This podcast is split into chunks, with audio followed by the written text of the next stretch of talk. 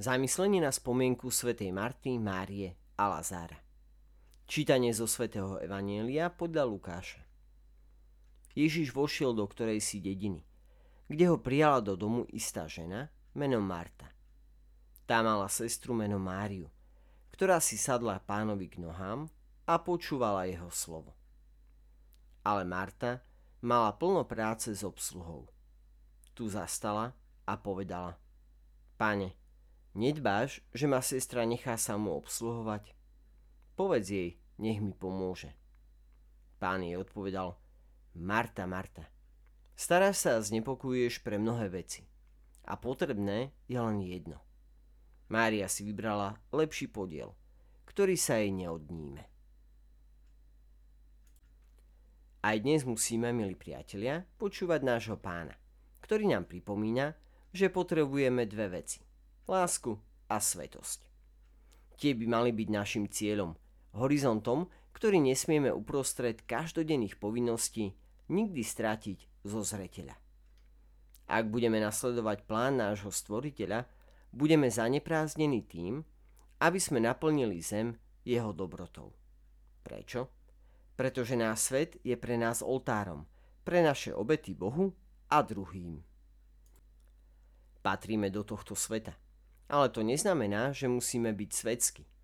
Naopak sme povolaní stať sa podľa krásneho vyjadrenia svätého Jana Pavla II. kňazmi stvorenia. Teda tými, ktorí obetujú všetko, všetko vo svete, len jemu.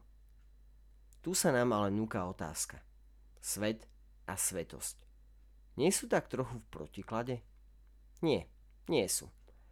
Ale mali by sme sa snažiť, aby sme medzi nimi vytvorili jednotu. A táto jednota, zhoda sa musí uskutočniť v našom vlastnom srdci, kde sa môže zjednotiť nebo a zem. Pretože v ľudskom srdci sa odohráva dialog medzi stvoriteľom a stvorením.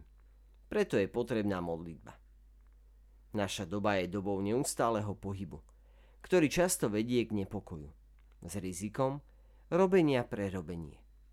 Musíme odolať tomuto pokušeniu tým, že sa budeme snažiť byť skôr, ako sa budeme snažiť robiť. V tejto súvislosti by sme si mali pripomenúť, ako Ježiš pokarhal Martu. Si ustarostená a máš starosti s mnohými vecami. Potrebuješ len jednu vec. Medzi byť a robiť neexistuje protiklad, ale skutočne existuje prioritné poradie. Veď Mária si vybrala lepší podiel. Svetý Augustín napísal Martin, Martin život je náš svet. Marín život je svet, v ktorý dúfame. Žijem, žijeme ten jeden tu so spravodlivosťou, aby sme naplno získali ten druhý.